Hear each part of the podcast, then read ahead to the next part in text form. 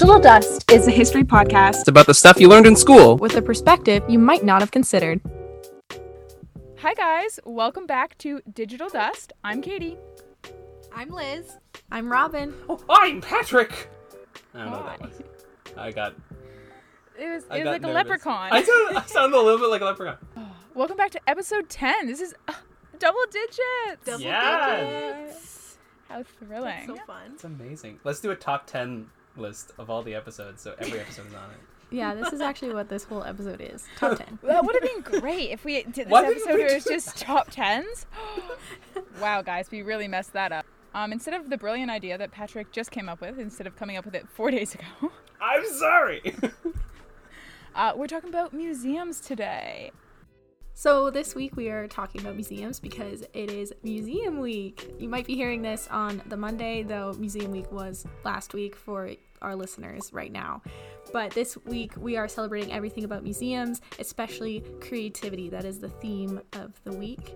And if you go and check out Museum Week on any of their socials, you can see a whole bunch of museums around the world are participating. I believe we have over 6,000, maybe even more than that, participants. Over 202 countries who have museums are joining in to share their love of museums, what's going on behind the scenes, and what's coming in the future.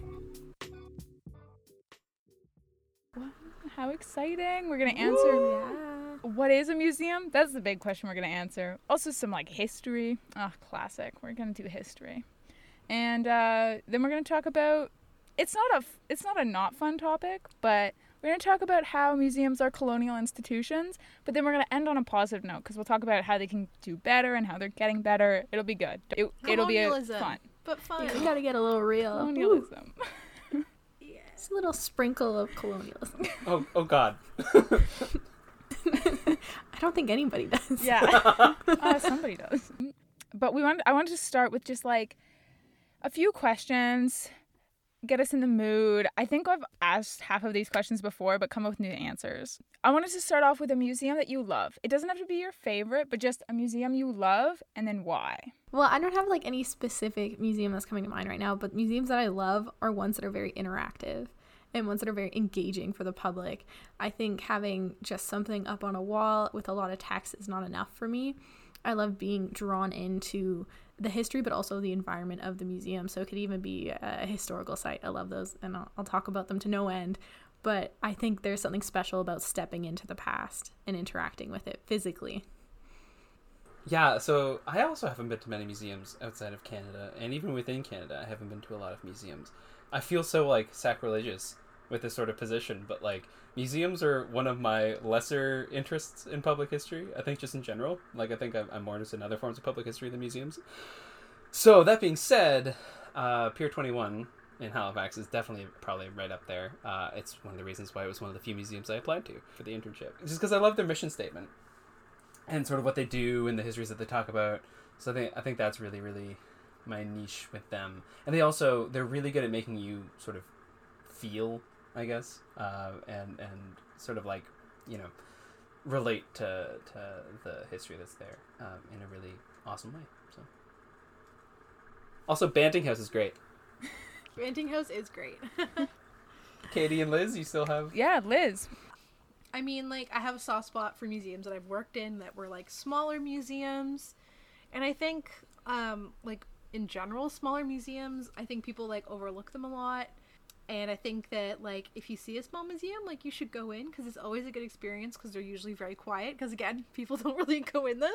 But you always will have this, like, old lady who knows everything or, you know, this amazing, like, pr- I always have the best experiences. But that being said, I'm going to talk about one of my favorite museum experiences, I guess, that I've been to, which is not a small museum at all, but it was the 9 11 Memorial Museum in New York City hmm. at Ground Zero. It was just the way, I don't know, the way it was done, they infused so much meaning into like every little thing, and it wasn't like oblivious, it wasn't cheesy, but you could read into the things that they were doing and you look I don't know, it's just so neat. Like even when you walk in, the first thing that you see is this massive installation. There's this quote that says, "I think it's no, no day will erase you from the memory of time," and which is a great history quote. And then there's all these pieces of blue paper, and they are all different artist representations for how blue the sky looked that day because everyone talked about like on that day it was such a beautiful blue sky and then each piece of paper represents each person that died during the 9/11 tragedy. So just things like that, like they really did such a good job. And I mean, they also like the artifacts they have are insane. They have an entire fire truck that was crushed when the buildings collapsed, and everything is just. It was just such an experience. Um, it was, yeah, very well done. So if, if you're ever in New York, I highly recommend it. They also did a good job of like they section off the more traumatic parts of the museum there's like kind of like depths that you can go where if you feel like experiencing that history you can but if you also are not comfortable like you can still enjoy the museum without kind of like leaving feeling super super heavy or like sobbing or traumatized or whatever else so yeah Wow. How do you follow that up? Um, Uh, that's I up was- to you, Katie. You're I was next. really hoping you're gonna be like, hmm, how do you follow it up? With this! Just like have a you know? No, it didn't Uh, happen though.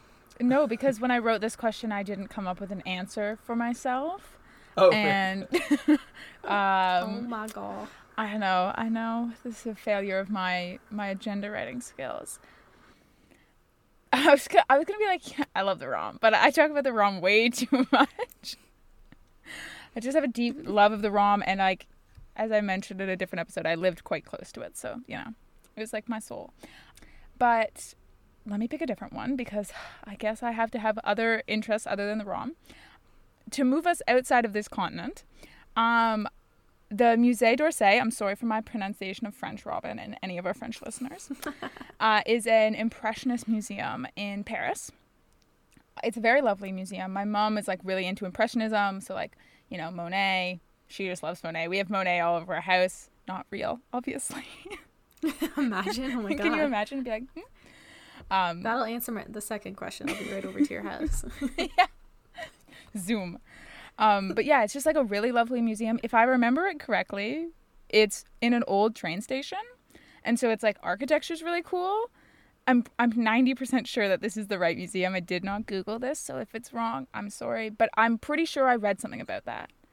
It just it houses like so many of really famous pieces, and it was just a really cool experience. It was totally opposite from what you were saying, Robin, where you're like, I like experiential, like getting deep into it. This is just like art on the walls, like no mm-hmm. fu- it's like white walls and just art. And you're like but i still like it.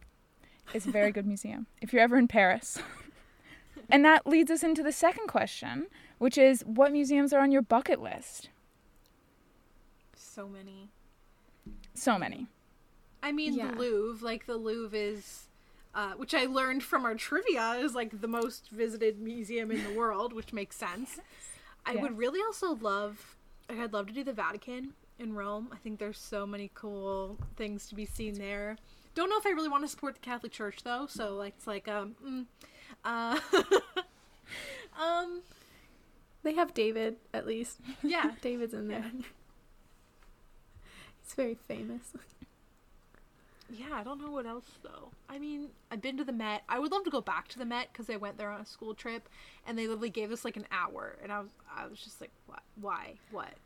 not What? enough time This is a waste of my time because I we went to the room where they have that Egyptian temple that they completely deconstructed in Egypt and then brought over and completely reconstructed in the Met, um, which is in um, is it Made in Manhattan, the Jennifer Lopez rom com. It's a very oh, iconic scene where they go to like this party. Anyway, so it felt really cool to be there. so we saw that, and that was it. By the time we took to like walk through the rest of the exhibits to get to this room, our hour was up. So Oh, yeah. And we didn't get to go to like the Guggenheim or any of the or MoMA. Like we didn't. So maybe New York would be on my bucket list too. It's more places Yeah. and like groups of museums and like a specific museum. a bunch of mm-hmm. museums back to back. All museums. Yeah. Yeah. Yeah for me I- new york the met for sure. Yeah, same here. I think there's something about going to those big ones at least once, and even being for me, it's like art, big art pieces.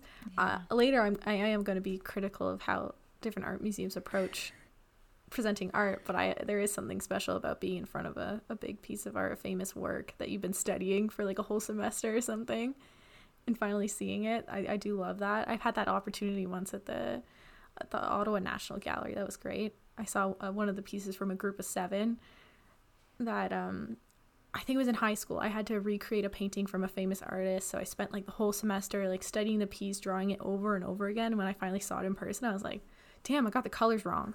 But I was really happy to see it. It's red. Dang it. I was using purple. How dare you not completely be as talented know. as Tom Thomson? But I, I you know what? I still uh-huh. got a good grade, so I can't hate Yeah. too much. You are not the eighth member of the group. I tried so hard. Patrick, bucket list? Oh man, I feel like people are gonna hate me. I don't. I don't have really any museums on a bucket list in terms of anything I wanna. None. So okay, here I think if I went to a place that had a famous museum, then it would be on the itinerary. Like if I'm in Paris, I'm gonna go to the Louvre. But like I'm not gonna go to Paris to go to the Louvre. Does that make sense?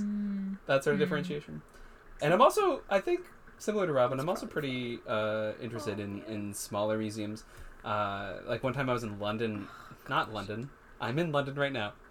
one time I was in Ottawa, and uh, when I was in Ottawa, I, I was trying to figure out a museum to go to, and I decided to go to something called the Bytown Museum. Robin, I don't know if you ever heard of it or not. That- yes. Yeah? Yeah. Fantastic. I walk by there all the time. It's so cute. It's, so tiny. cute. It is, and that's why I wanted to go to it because like I, I didn't want to spend my time in a giant museum when I was in, in Ottawa. and had a couple hours to kill, so I decided to go there, and it was such a fun little museum experience. It was great. Oh my god. Also, um, just further shout out for them. They're doing a lot of um, virtual stuff right now. Hmm. and they're doing like it's it's it's amazing what they're doing. They're pretty much inviting you right inside the museum. You don't even need to go to Ottawa now. And well, you probably should. You should see it in person too, but if you want to see it right now, go check out their website. Nice. We love a good promo. Okay. All right. And then the last question, which I don't know if we'll actually have answers to, but like any kind of, I don't know, just weird museum experiences or museum experiences you didn't like. Put them on blast. Damn. We love all museums on this podcast. Yeah, I like all museums. Um, I guess I kind of hinted to it, but I don't like. I have issues with modern art museums that present their art in a certain way that isn't accessible for the public. There's certain institutions that present their art without any context, and if you're someone who's walking in without an art history degree, which many people do, you're oftentimes you're probably gonna look at it and be like, okay. Thanks for putting that up on the wall, or like you're just not gonna find a way to Taping a with it. banana to the wall, and you're Oh. like, My art history prof loved that thing. She But it- she it makes encouraged sense. us. it does make sense if you know the context, but it's the- That's the thing. Yeah. But you most people don't. And like she she actually has this really cool technique. Like if you have a piece of art that you don't understand or what, that she didn't understand, she'd print it out and tape it in her office and she'd look at it until she got something from it. "Oh, that's Hmm, neat." cool. The worst thing though, she did that with the banana. She like literally taped a banana to her like Wait, she actually years in her in, home. she's just like, but did they put a real banana on the wall? And would you have to go and Yes. like take the banana You have to change and it. Let it rot. Yes. it? Yeah, you have to replace it. Because it's Yeah. rotten. Oh, 'Cause good, it would- okay. Yeah. Yeah, it'd be like every week. Does anyone else have any issues with other museums? I museums? have, I have one kind of similar to Robin's, but it's not my own. It's actually a story that my mom has told me a lot. Hi, mom, if you're listening. She does listen to this, so hi. Um, but Shout she, out to Lis's mom. yeah. Hey. So she was at Mo- MoMA or the Guggenheim. I can't remember which one. Um, she's a high school teacher, so she's been to New York on like high school trips a lot. So they were in New York. I remember this was, I think, maybe the same trip where I was really little when they went. Uh, my parents on the on chaperoning the school trip, and they brought me back an American Girl doll that looked just like me. She had bangs like I do now. Lucky duck. it was like first grade Lis. Yeah. That's so sweet. Oh my god. It, it was really fun. But um, yeah, they were at either the Mo- at MoMA or the Guggenheim, which are again very modern art museums. And there was this one where it was like a pile of candy on the floor, and it was kind of all like roped off.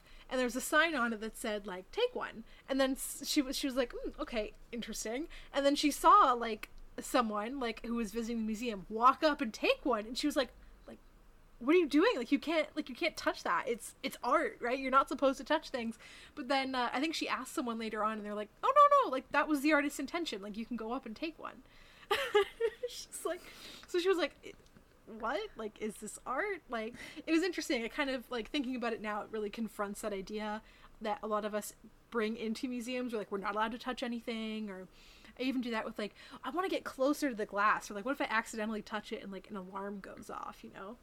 Uh, I'm the kind of person like if I go shopping, I touch everything. It's it's really bad. It's a bad habit, but I'm just like a tactile with you. person. So, but yeah, it's interesting. Like she, you know, she'd been kind of programmed, right, to like go into these spaces and be like, I can't touch anything, and uh, so it was, I think the art was doing an effective job of like challenging people in that way. Where like, no, you can go up and take one, but, or you know, if you had a pile of candy on the street, maybe with a take one, people wouldn't think twice about it. But it's interesting when you put that into a museum.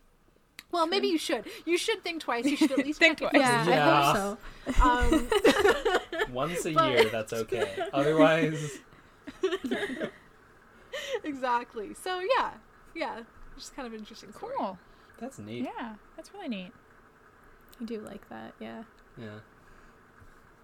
Patrick, you got anything? Man, I'm the worst this episode, guys. You don't I'm have to have anything. I don't think I have anything. So I don't. I don't Hey, know. that's fine. I think all my museum experiences have been have been positive, at least on the museum side of it. I don't know. You know, on the feel like personal side, a little I, don't know, I, feel, I feel like there's always like people at the museum, like visitors Oh, yeah. who are who are less considerate or something or jerks. But yeah. oh, all in all, yeah, I'm fine. Okay. Okay. Then I think we can uh, pivot and start the more like not philosophical, but like I don't know theory portion of this. I don't know, man. There's so many definitions. We have so many definitions right now. In 2019, there was this whole uproar because ICOM, which is I think the International Council of Museums, I could be wrong of that. I think that's what it's called, like Yep. what ICOM stands It's either for council or confederation.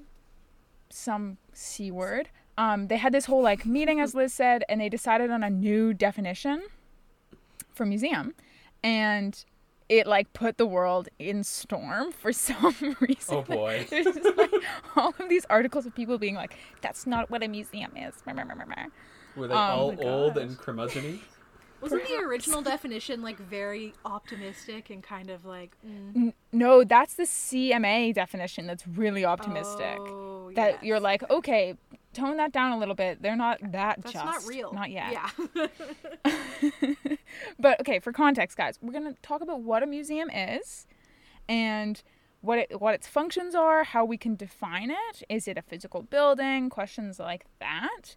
And what ICOM did was they made a working definition that kind of expanded what the traditional notion of museum is to be more about intangible heritage and like education and all this stuff that, um, as Patrick said, the old curmudgeons were not happy about.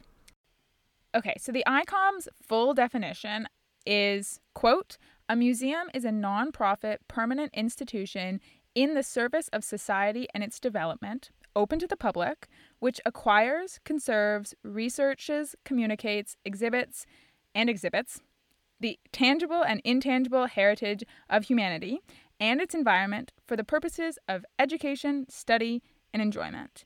And that's what broke the whole world in 2019. Take that in, everyone. Well, you know, I feel broken right now. I feel I feel like I need to yell at a computer. Emotionally, I feel. yeah, I'm ready to scream at a computer screen for the next little while, based on that definition. What do they think? What do they... I understand What? the outrage now. Ooh. I am, I am flabbergasted. I cannot. So, what is a museum? Like, you don't have to read the definitions. Um, just like in your opinion or in your experience, what does a museum do? What is it physically? Anything like that. An institution that collects, manages, maintains, cares for, and displays objects of meaning of some sort. Bananas Yeah, taped for to sure. a wall could have meaning Yeah, They have meaning. Or And value. therefore- do. and we're we're often like there, there's usually a reason why we're keeping them or or displaying them or maintaining them so future generations can enjoy them or mm-hmm. that they need to be protected from the elements yeah Yep. Mm-hmm. Yep. I So- generally see them as like spaces that are a bridge between the public and the past. Yeah. Yeah, for sure. Yeah, I think, and even more sort of generally than that, I figure a museum has to have some sort of like display element or that, that sort of thing. So even if it's a private Yeah. museum or something that only certain people have access to, like some some corporations have their own private sort of museum halls or something like that, it's still for people. It's it's still presentory. Presentory is that even Yeah. a word? No idea. It is now. It is now. Webster's at me. It's good. Uh, I think museums also s- or store and display for education. Yeah. Yeah. Most, we hope. Yeah. Um, Now they do. Now they do. Thanks, ICOM. ICOM didn't make that shift. They just wrote it down. they just wrote it down. Uh, also, conservation, which I think Lis touched on, but I don't know if you used the term conserve. So, like making sure that we preserve and conserve the objects of cultural heritage, which is the term most people use. Mm-hmm. Mm, I always have a, a thought about museums in, in that the the name has has the word muse in it, or like like to look at something, to, to you know what I mean, like to just kind of sort of like I have a thought, baby. Okay, so um, Birth that thought, baby. I- Let's go. I will. Uh, which is just that, like, I, uh, I feel like that's sort of an older way of seeing what museums do, just because a lot of museum work at this point is things like commemoration or uh, like like the the 9/11 museum that Lis was talking about is an, ex- an example of that, where it's not necessarily there for entertainment or for musing or for like sort of looking at something in a grandiose way, but more to remember an event or to to highlight a piece of history that's sort of been ignored for a long time and. Uh, uh, you know, truth and reconciliation is a part of that too. So I feel like uh, uh, as those sorts of themes and topics are sort of getting more common in the public discourse in general, museums are starting to have a bigger role in, in that way as well. Yeah. yeah, that's. Yeah. I like that. I like like Me emphasis on commemoration. Yeah. That's a big well, part. I just I just think commuseum is a little too hard to say. So I feel like- Commuseum. Yeah. It Welcome to my off commuseum. doesn't roll off the tongue. Exactly. it's been really interesting to see how museums have worked around and kind of worked for like the COVID nineteen pandemic, if that makes sense. Um, it's interesting to see like we're living through an, a, his- a historical event, um, and it's neat to see like how well this was one of the projects that we did for our, our degree was like an online archiving and collecting of like digital artifacts, which is literally just like tweets um, relating to the pandemic. And it's a similar kind of thing where like we're collecting masks and uh, I don't know, probably vaccine vials and stuff at this point so we can, you know, yeah. 20, 30, 100 years from now, we can, you know, reflect and remember. So it's cool to see that museums, like, we're not only like, um, I guess, passively collecting things or collecting things that, you know, are super, super ancient, but things that are happening right now are also um, a huge priority for museums, which is which is good because I think I don't think many many other people are thinking about um, how do we you know conserve this thing? And and even just looking at like the, the theories and the practices of like conservation like it's so crazy. We did like a miniature in- museum installation for um, our museology class for our program. And katie and i were on it together and we were doing a whole exhibit about plants. And then our teacher was like well you can't because we wanted to put live plants in. How are you going to clean the soil of the plants so bugs and stuff don't get in and like how are you going to water it? Because it can't be watered in there because then you're going to have moisture and like all these things you don't think about that archivists and you know people who work in museums and curators like they know everything about how to make sure that this thing like stays as perfect as it can so. It's kind of interesting. It's a cool it's a cool Yeah. role to have in society Uh, Really that's cool. really interesting, and you're gonna have to share your project with me because now I want to know what you guys came up with.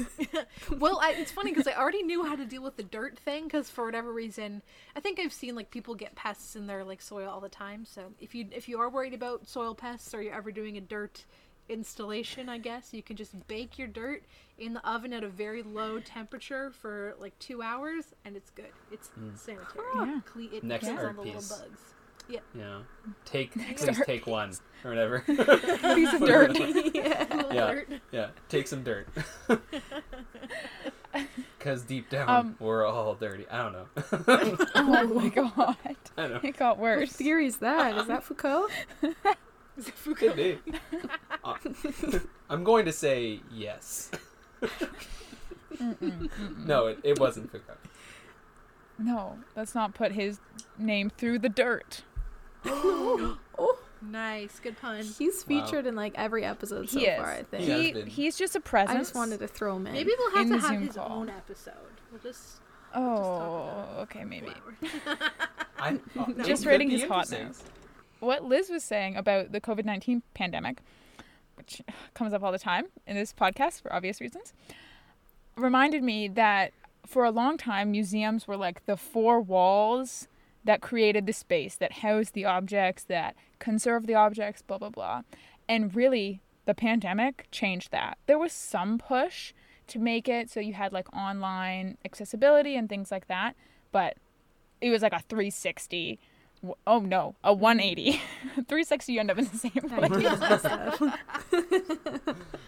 we are history 180. students, not math students. Yeah I would agree with that to an extent, though, because I feel like Mm. there's something about um, the institution itself. Like now, it doesn't have to be just the walls; it, it's the name as well. true yeah Mhm. For sure.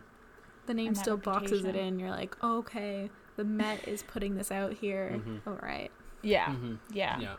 Yeah. That raises a whole bunch of questions that we do not have time to answer this No, that's a different episode, different You know, episode. but That's like a different, different episode. some some food for thought, listeners. Uh, it- you know, just think about this yourself. Uh, if you see an exhibit online and it, like it shows you an object from the museum, but you're just seeing an image of it on your computer, is that the same as seeing it in person? Oh Discuss. yes, food for thought send us an email is- send us a dm we read them. if you're even like in, and I'm sure so many of us have probably done this and like not even realized because they don't really tell you. Yes. You could be looking at a masterpiece in an art museum on the wall, and it's actually a, a reproduction or a copy, because Yeah. the real thing is too valuable to actually put on a wall somewhere. And Yeah. are you being ripped off, being paid admission to go to the Met, and then seeing a fake? Or does Yeah. it matter? Does it matter because you're still seeing it and experiencing and getting the same feelings anyway? So Yeah. there's uh, again, that's a whole other episode for a whole is. Different time, but uh, it's Which it's is an interesting so thing to muse on. yeah oh Full circle. 360. All right. Yeah, that We're was a good. 360. We're on it today. Boom. Okay. That was a lovely segue. We're just going to do a little bit of the background of museums in case you didn't know where museums come from.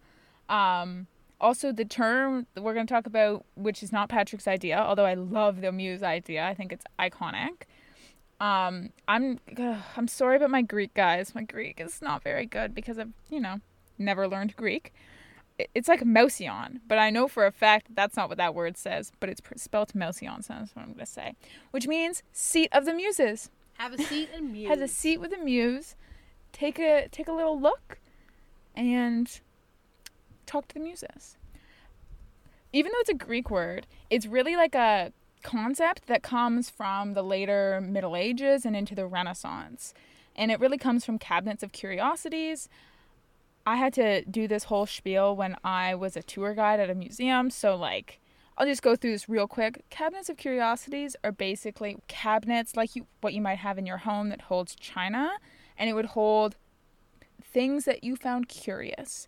So they might be things you dug up in your backyard or they might be gems or they might be teeth of some sort. There's a lot of teeth. Some are human, some are not. Taxidermy is a big deal. Taxidermy, animals, full animals. You're like, oh, specimens, just anything that you thought was interesting and curious. And that grew over time. It was really for the rich. Obviously, if you were poor in the late Middle Ages or the Renaissance, you were not worrying about this. You were worrying about, you know, surviving. But feeding your children, feeding yourself, not dying of the plague, all of the big things. But this kind of grew and people began to visit other people's homes. Patrick, I think, mentioned private museums. So that kind of idea of having like a private collection that you had. And then over time, especially with the Enlightenment that happens in the 18th century, someone correct me if I'm wrong. When does the Enlightenment happen? Yeah. Enlightenment was The 1700s was the yeah, so century. 18th century. Yeah, there you go. Anyway, yeah, with the Enlightenment, we kind of like moved towards like a scientific ideal and started putting things more on display for the public and this idea of like enlightening the public with science and taxidermy. And also there was um, the the idea of the uh, the Grand Tour. Is it that you know Yeah. you needed to be cultured and part of being cultured was to travel around. Again this was much for rich people. Travel around and then that's when you would go to rome and the vatican and you know that's when people started displaying these things because it was part of your culture and part of your education to go and see. Much like we have field trips now i guess. Yeah, but a cooler field trip.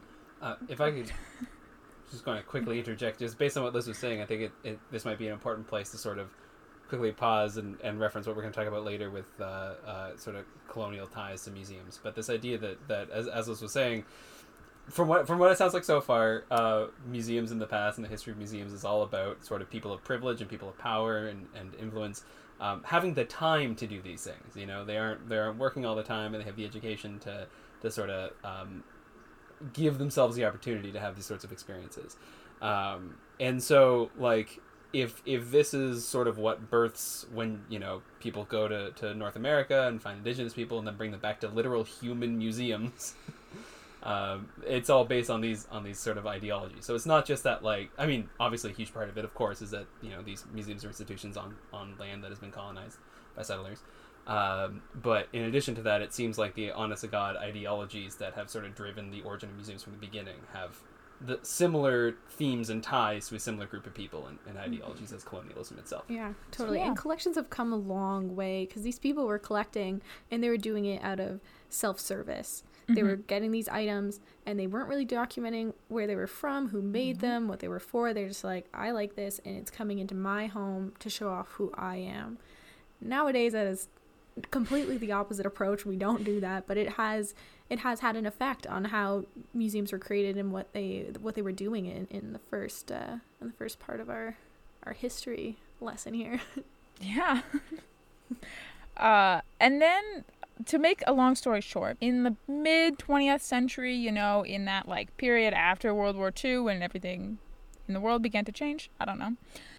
There was a movement to introduce more education into museums to make them more for the public who might not have been as enlightened. Not to say that pre World War II it wasn't like that, but definitely in the post war period, like a lot of things, it began to open up a little bit more and was more about education. And then that has only increased as we go on.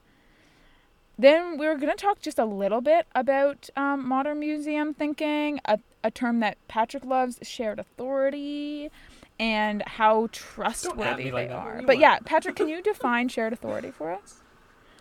Oh, I'm gonna butcher this now because I'm on the spot. Um, yeah, shared authority in general is the idea that whatever history is going on isn't sort of like a, a one-way street. Meaning that if you're an institution or even just a historian, like this works for just historians as well, but if you're in a public institution or historian, uh, and you're working with history uh, that has to do with people that are still alive or still have a culture or still representative of the history that you're sharing, involving them in your research process, involving them in your publishing process, or in the case of museums, involving them in like your exhibit process, all that sort of stuff. That's the the idea of shared authority. That you're not just speaking for the groups that your uh, your history exhibit is about. You're actually including them in the process and sharing the authority. Uh, of what happens with the exhibit and everything. And the important thing to remember is that shared authority isn't always 50-50. It's not like you you each have like a shareholder's position in a company or something. It's more just that you're involving them in the process, and that depending on the situation, you might have the the curator or exhibit designer still have the sort of final say, depending on the sort of expertise in the room. Uh, but it's it's essentially a major push to not just superficially get people from communities involved uh, in the history that you're that you're sharing, but to actively include them in the situation and uh, to listen to their ideas and and and uh, a lot of active listening involved. But yeah, Perfect. That was a great definition. thanks. So yeah, modern museums are in some cases built on shared authority. That's definitely not the case for all museums. We would like it to be, but it's not. Yeah. Here, but do better museums. I have that quote by uh, James Clifford. So, James Clifford wrote a piece called Museums as Contact Zones. And in this piece, he wrote In the 20th century, museums have been central to the production and consumption of heritage. And they put that in quotation marks. In a dizzying range of local, national, and transnational contexts, integral elements in expansive tourist industries. So, how do we. How do we feel about that? Yeah, I mean, tourism is like, you know, you think about Italy, for example. it it's the Palatine Hill, which is like all of the museum there, and then it's like Pompeii, and it's just like that's what drives the majority of Italy's tourism. So Oh yeah. that- it's a big part. Yeah, yeah. I mean, yeah, worldwide uh, museums and, and history sites of, of various kinds really are a huge part of tourism um, and that sort of industry. Um, I also I like that they put heritage in quotes. It's kind of funny to me, just because oftentimes it seems like anyway uh, when you pair tourism and museums, it's often more about sort of heritage or sort of stereotypes or stories that sort of thing than the actual sort of nitty gritty history. You know, like you go to uh, like so like like the Vatican or something, you to that museum, and then you're expecting a certain thing when you go there, and it feels more like they're uh, a heritage rather than a history. I see where you're going with that. Like, there's some people that go to museums. I've heard, I've maybe seen this in a in a poll maybe before, where they're like, "Oh, when you visit a new place, do you go to a museum to learn about that area?" And I'm like, not all museums are meant for that. Not all, especially the bigger ones, and maybe even the smaller ones. They're not there to teach you about the city that you're in. They're they have often very specific exhibits going on in very specific pieces. They're not exactly what you think they are sometimes. Yeah. Yeah, like the ROM is putting on Queens of Egypt right Yeah. now. Like I'm not gonna go to Toronto and be like, like yeah, I'm gonna learn all about Egypt. That yeah. Yeah, the the ROM, not to at the ROM, but, But- it's always confused me a little bit. I've said the word at at least three times this episode, but anyway, um, it, the museums always confuse me just a little bit because for a museum that claims to be the Royal Ontario Museum, it has very little Ontario history. Ontario Mm-hmm. has very little colonial history, so they don't. They're like, nah.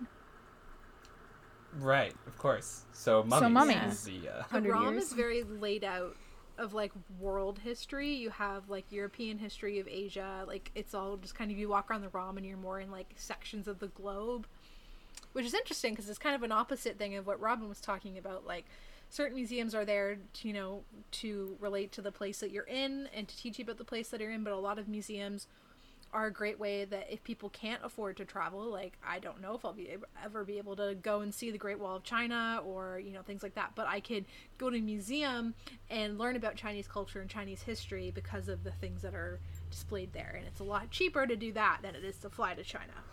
I, Yeah, it's true, and I mean other places have those sorts of museums, like oh, New Oh. York. What's, what's it called? The do. Night The of the Museum movie. That is it. The Met.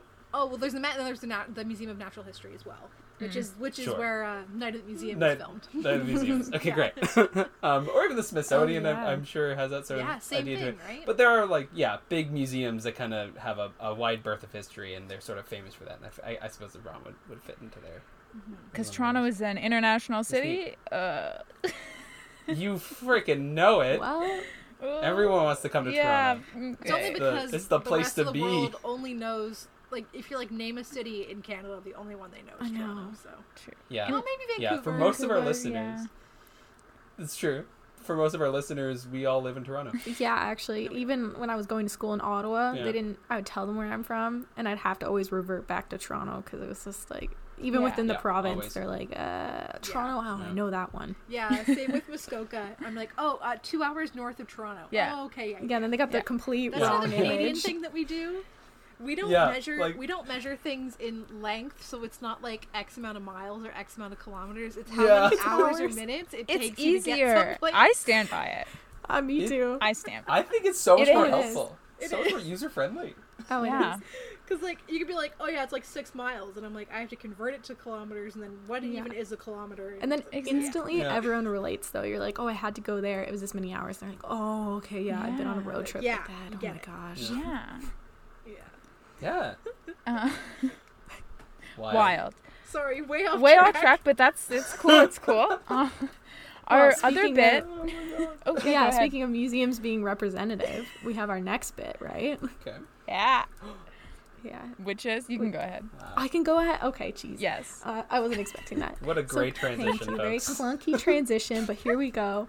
So we learned about this in our first semester of our public history course, and we were talking about museums as trusted institutions. And we read this really interesting article that surveyed, I believe it was about 900 people in Vancouver, asking them who they trust. on a like on a scale of just uh, places where you can get public knowledge about history, who do they trust the most when it comes to getting information and sources about arch- archaeological knowledge? And can you guess which one's number one? Is it? Ooh. I was about to say. Yes. No, no, it wasn't high school students, so it's it's no I'm kidding. Sorry. Anyone who's in high school, no, I'm kidding. And so, and some university students. Yeah, me, me. Yeah. Everyone uses it it, museums? day. It's fine. And what is Was it? Museums, Robin. Oh yeah, it is museums, and it's surprisingly museums. There's about Yeah.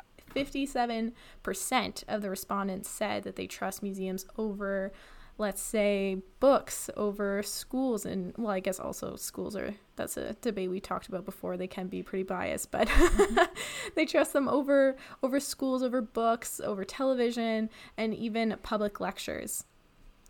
Which Wow. is why would that be shocking for us? We were all very shocked by that. Yeah. And it's because I guess this leads into our, our next major bullet, which is this question of neutral spaces and whether or not museums are neutral, scientific, objective spaces. Do we think that they are? They ain't. They ain't. No. No. But the no, public thinks they are.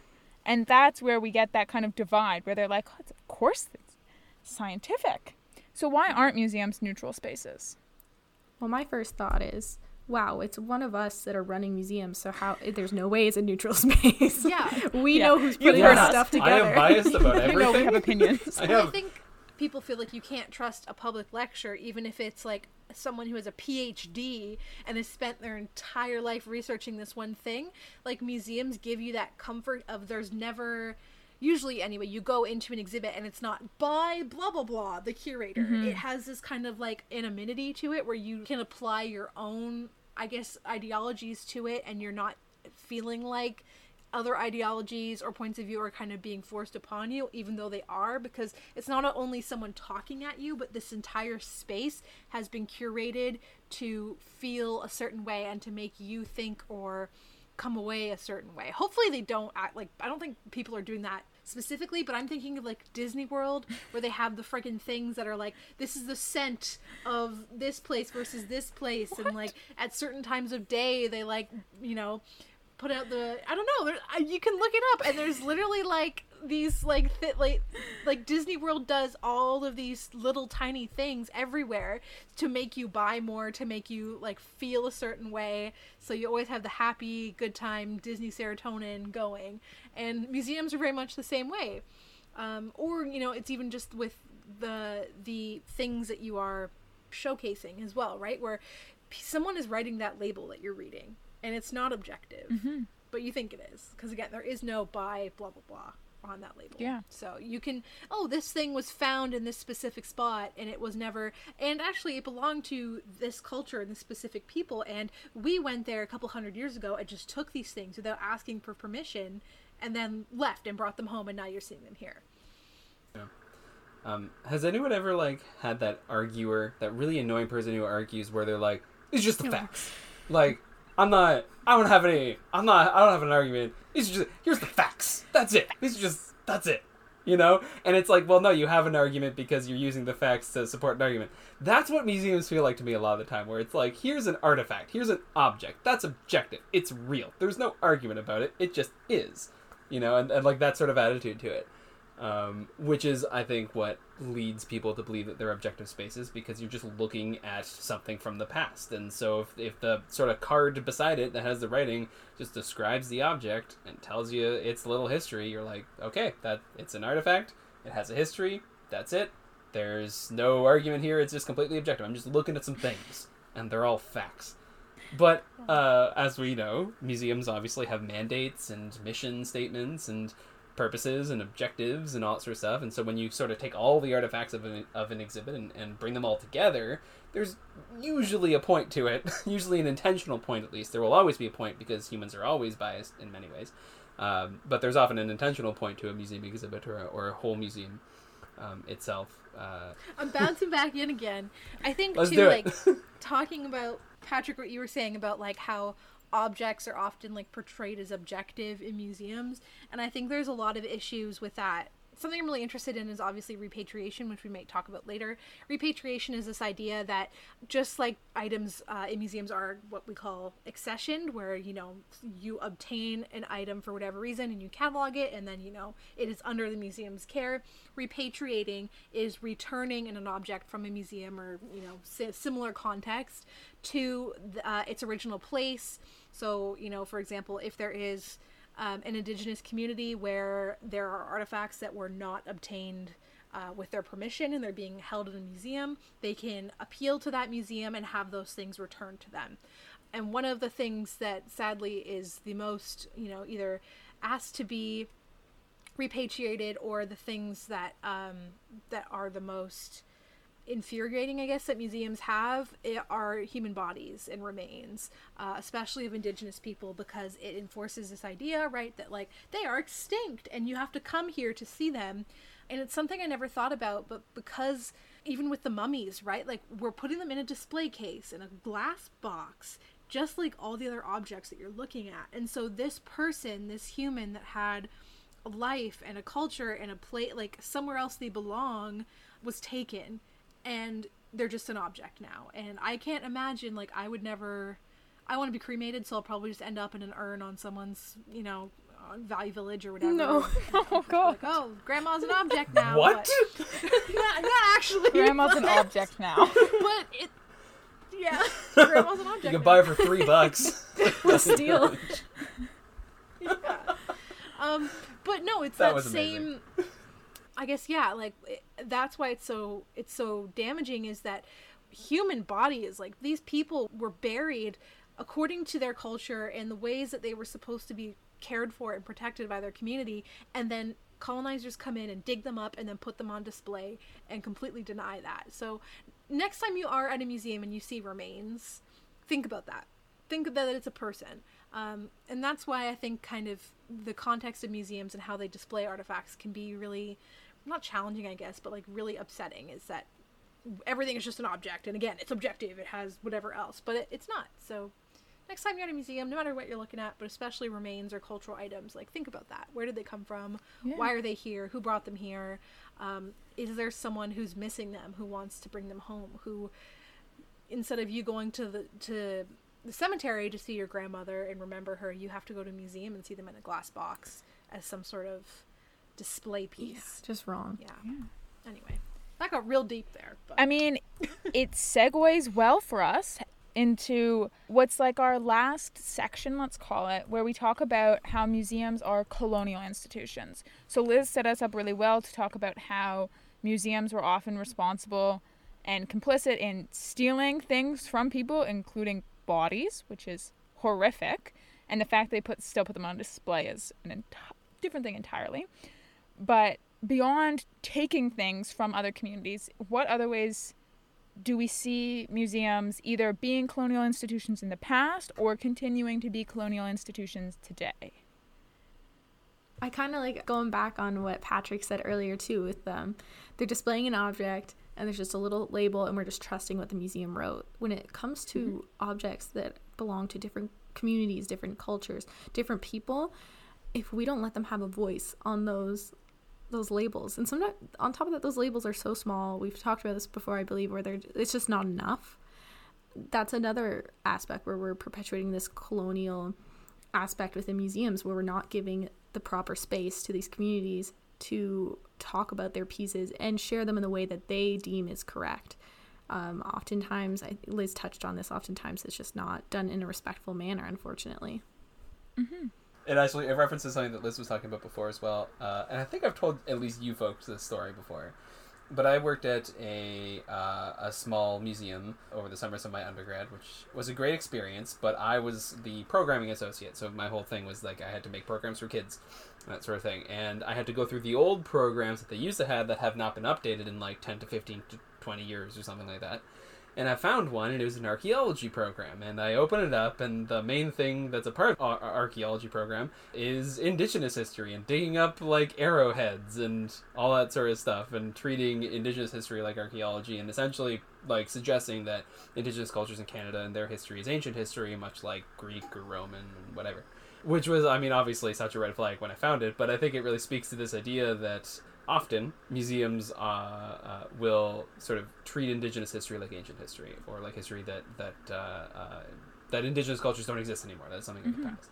like a big part of the colonial project was enforcing this idea that the indigenous communities were dying out on their own because they were so archaic. Modern Europeans were so much better in so many ways, and that that was just happening. And museums, like the ROM, were complicit in saying yes by like putting remains on display and doing other things like digging up arrowheads and saying that it was like ancient past and things like that. So that's totally true. Other ways that it's a colonial institution? I think this might be getting a little more like woo woo. I don't. It's not that. What does that mean? For reference, guys, it's so hot in all of our closets right now. Yeah. We're getting a little loopy. we're we're all feeling a little woo woo right Yeah. now. Uh, um, woo. Um, but I think too, like museums traditionally, and maybe with COVID, like we're starting to see this shift a little bit. How museums approach learning and like how they approach like sharing information with their visitors. But I do think too that the way museums are set up again, not only to be you know showing colonial history whatever else, but even just like the method that you learn things and the way that information is displayed is very like kind of culturally not culturally insensitive but it's just kind of it's kind of deaf to mm-hmm. all the different ways that people learn and not even culturally but like people with disabilities people who are not neurotypical like there are so many things that for example maybe someone with autism could not have the same experience or have a positive experience in a museum than someone who is neurotypical who can just walk around reading things we we all learn so differently and just the way that most museums are laid out even like normal like anyone anyone do you read every single tiny label Nope. unless you're like You 80. couldn't. there's usually like one like one really old person who's just reading everything and they're complaining because this text is so small they can't read it but most people like you don't go around and you you don't read the labels and partly is because that's maybe the information that they don't want you to read or don't really care that you see but also why are we displaying information that way why aren't we making it fun and accessible um, and so yeah it's again it's maybe and maybe that's one way of just kind of keeping you not necessarily complicit but like keeping you moving through the exhibit keeping you from questioning too much I don't know. It's just it's just interesting that that's why do we display information that way? And museums are coming into new ways to do that with more like interactive exhibits and again digital things. Um, we're even able to you know with 3D scanning and stuff, we're able to actually look at an object in all of its different views. We also have 3D printing now, which means that we can replicate artifacts and people who are more tactile can actually like touch it and see how it works. And that's a big part of history too is not only like the textbook history of it, but also the intangible heritage. And, intangible heritage is like how an item works. For example, like you can see a projectile point on display, or you could use that projectile point on an atlatl, which is a prehistoric weapon that predates the uh, bow and arrow, and you could use that and actually see how it worked. And when that like that would make so much more sense for your learning, but also it it preserves a whole other level of its history, not just the thing itself, but how we use it, and you know, and that's all around more memorable, more fun, and like you're pres- it's a you're preserving even more, which is the goal of most museums is to preserve and um, care for that Yeah. history. Sorry, that was No, a but it's ramble. I don't know if It's it's good just our bubble, but um that is not woo woo at all. Uh, I think we all really believe in that. It's woo woo in the best woo-woo. way. It's In a good good woo. way. Positive woo-woo. I'm sure some like you know middle aged curators probably like, wow, like, like, don't touch it. It's a, it's an artifact. Don't touch it. But like we've said, Yeah. like these are they're more than just object. They're at, at times they're living things in a sense so that they they carry culture and knowledge and history, and they're meant to be used to learn from them. They're mm-hmm. meant to be used and they're meant to be interacted with. Yeah. I think that segues us very nicely into the last final section, the uphill, the the everything's going to be okay because it's not all bad, which is how can museums get better? How can they change from being colonial institutions? Or what ways have we seen museums begin to get better? I think diversifying learning is a really good way to do it. Sort of building off what Lis was just talking about. Uh, sort of the direct solution to that is finding various ways to teach the material that you have uh, for for folks who have different ways of learning. especially because museums as colonial institutions uh, are really driven by this idea of liberal education or middle class education, and uh, museums are for the educated, for people who can understand these complex topics and that sort of thing. And that rhetoric was often used in, in colonialism as well. Um, that's sort of another link between the two. Uh, and so, you know, changing that dynamic where where it's not just about this particular way of teaching that uh, you don't have to, you know, think about museums in a certain way to, to appreciate them. You can appreciate them in, in, in a variety of ways, um, which is really the point, right? That, that we're trying to teach as many people as possible all these sorts of histories. And so diversifying that as much as you can is, I think, a really important step. For sure. I think another big one is including voices. We've mentioned this before. Just bringing in those communities and letting them have their say in what's going on in those spaces. I have this really great quote from Beatrice Harris, who wrote about excluding affected communities from their own history. She wrote Museums that continue to function in this manner, preventing recovery from historical trauma, stifle Indigenous rights activism, and perpetuate social inequalities. So I think she hit the nail right on the head and it's just we have to move forward and be more inclusive Yeah. Yeah, and just straight Oh, yeah. representation, right? Like if you go to a museum and see people who are represented who are either different from you, or if you're from that group of people and you see someone uh, uh, from your culture, that's really, really powerful and important. And also, um, just like acknowledging the role that museums have had in the past and the ways they perpetuate colonial violence and white supremacy.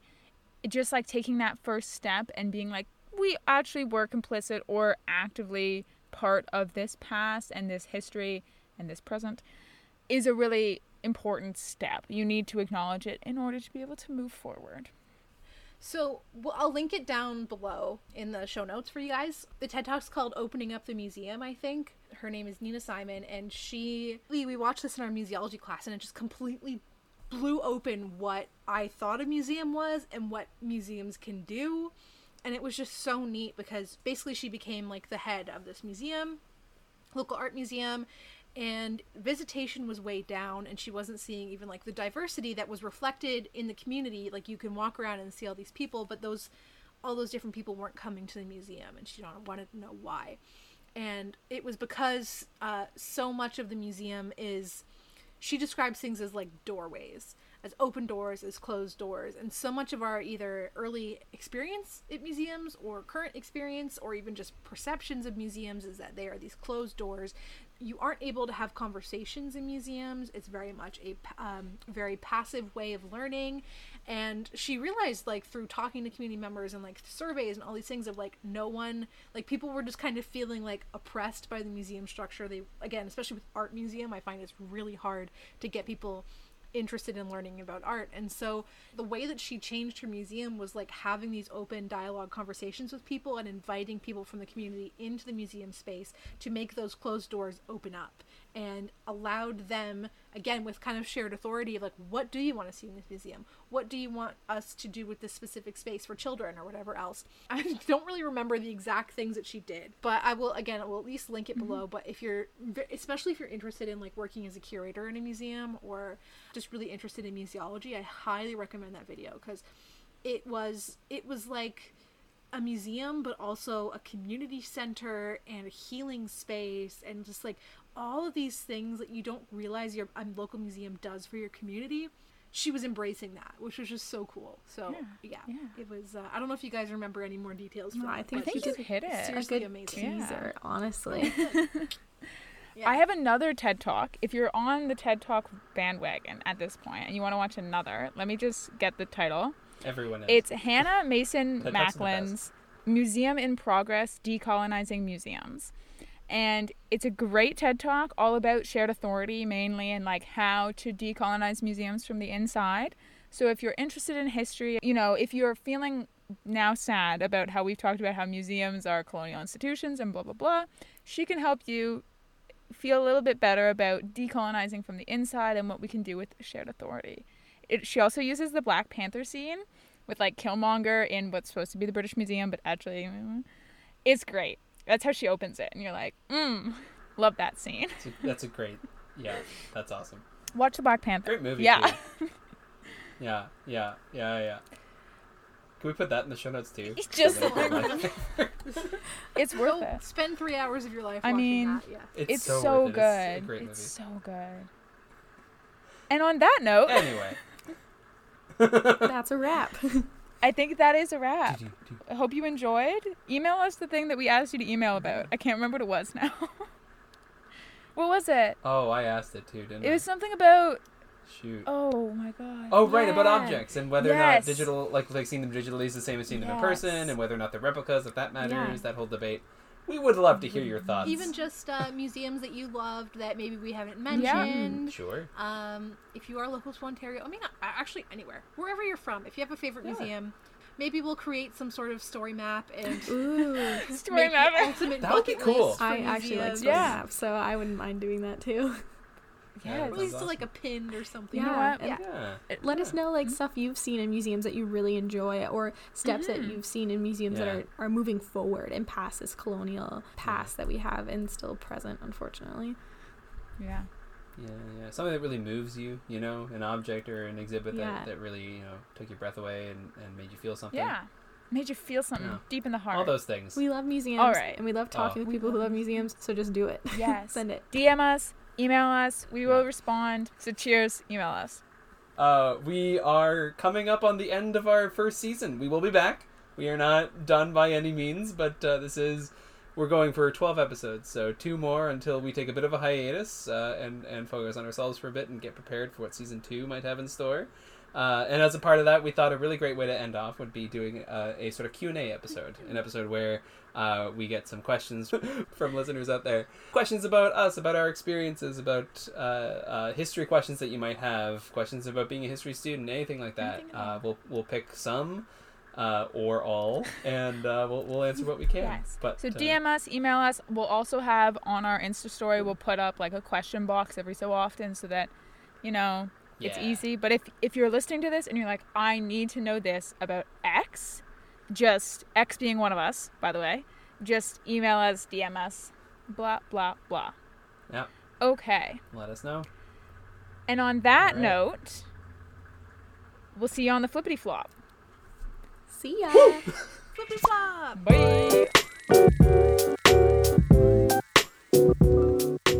Digital Dust is recorded on the traditional lands of the Anishinaabeg, Haudenosaunee, Lenape, Attawandaron peoples, on lands connected with the London Township and Sombra treaties of 1796 and the with One Spoon Covenant Wampum. This land continues to be home to First Nations people, Métis people, and Inuit people whom we recognize as the contemporary stewards of the land and waters we are on today. Digital Dust is hosted and produced by Elizabeth Edwards, Katie Gaskin, Patrick Kingan, and Robin Marshall. Sound design by Elizabeth Edwards. Audio transcription by Katie Katie Gaskin. Our theme music is by Mateus Miller.